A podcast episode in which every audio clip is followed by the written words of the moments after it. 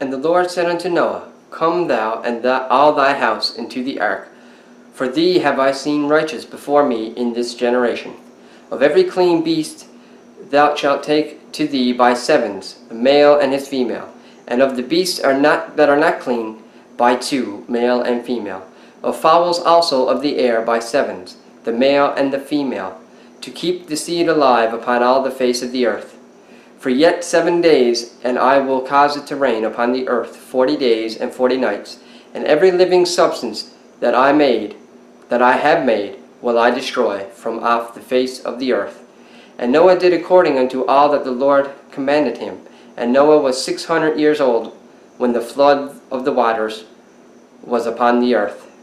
And Noah went in, and his sons, and his wife, and his sons' wives with him, into the ark, because of the waters of the flood. Of clean beasts, and of beasts that are not clean, and of fowls, and of everything that creepeth upon the earth, there went in two and two unto Noah in the ark, the male and female, as God had commanded Noah. And it came to pass, after seven days, that the water of the flood were opened upon the earth.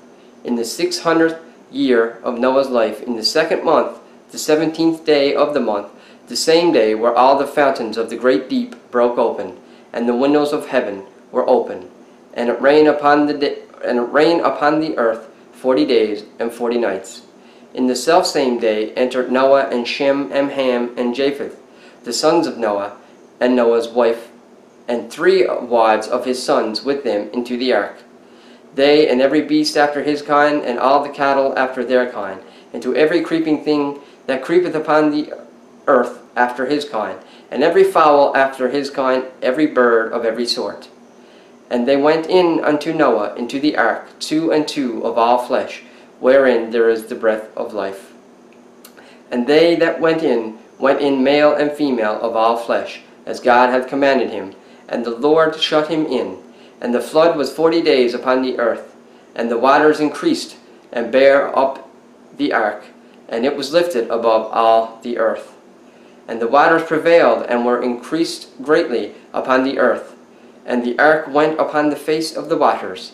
And the waters prevailed exceedingly upon the earth, and all the high hills that were under the whole heaven were covered.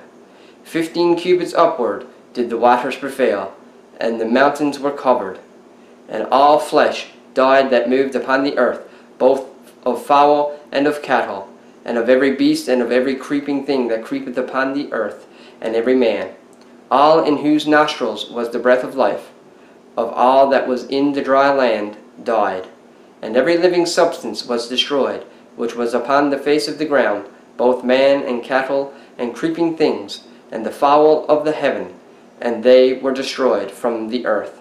And Noah only remained alive, and they that were with him in the ark. And the waters prevailed upon the the waters prevailed upon the earth a hundred and forty days.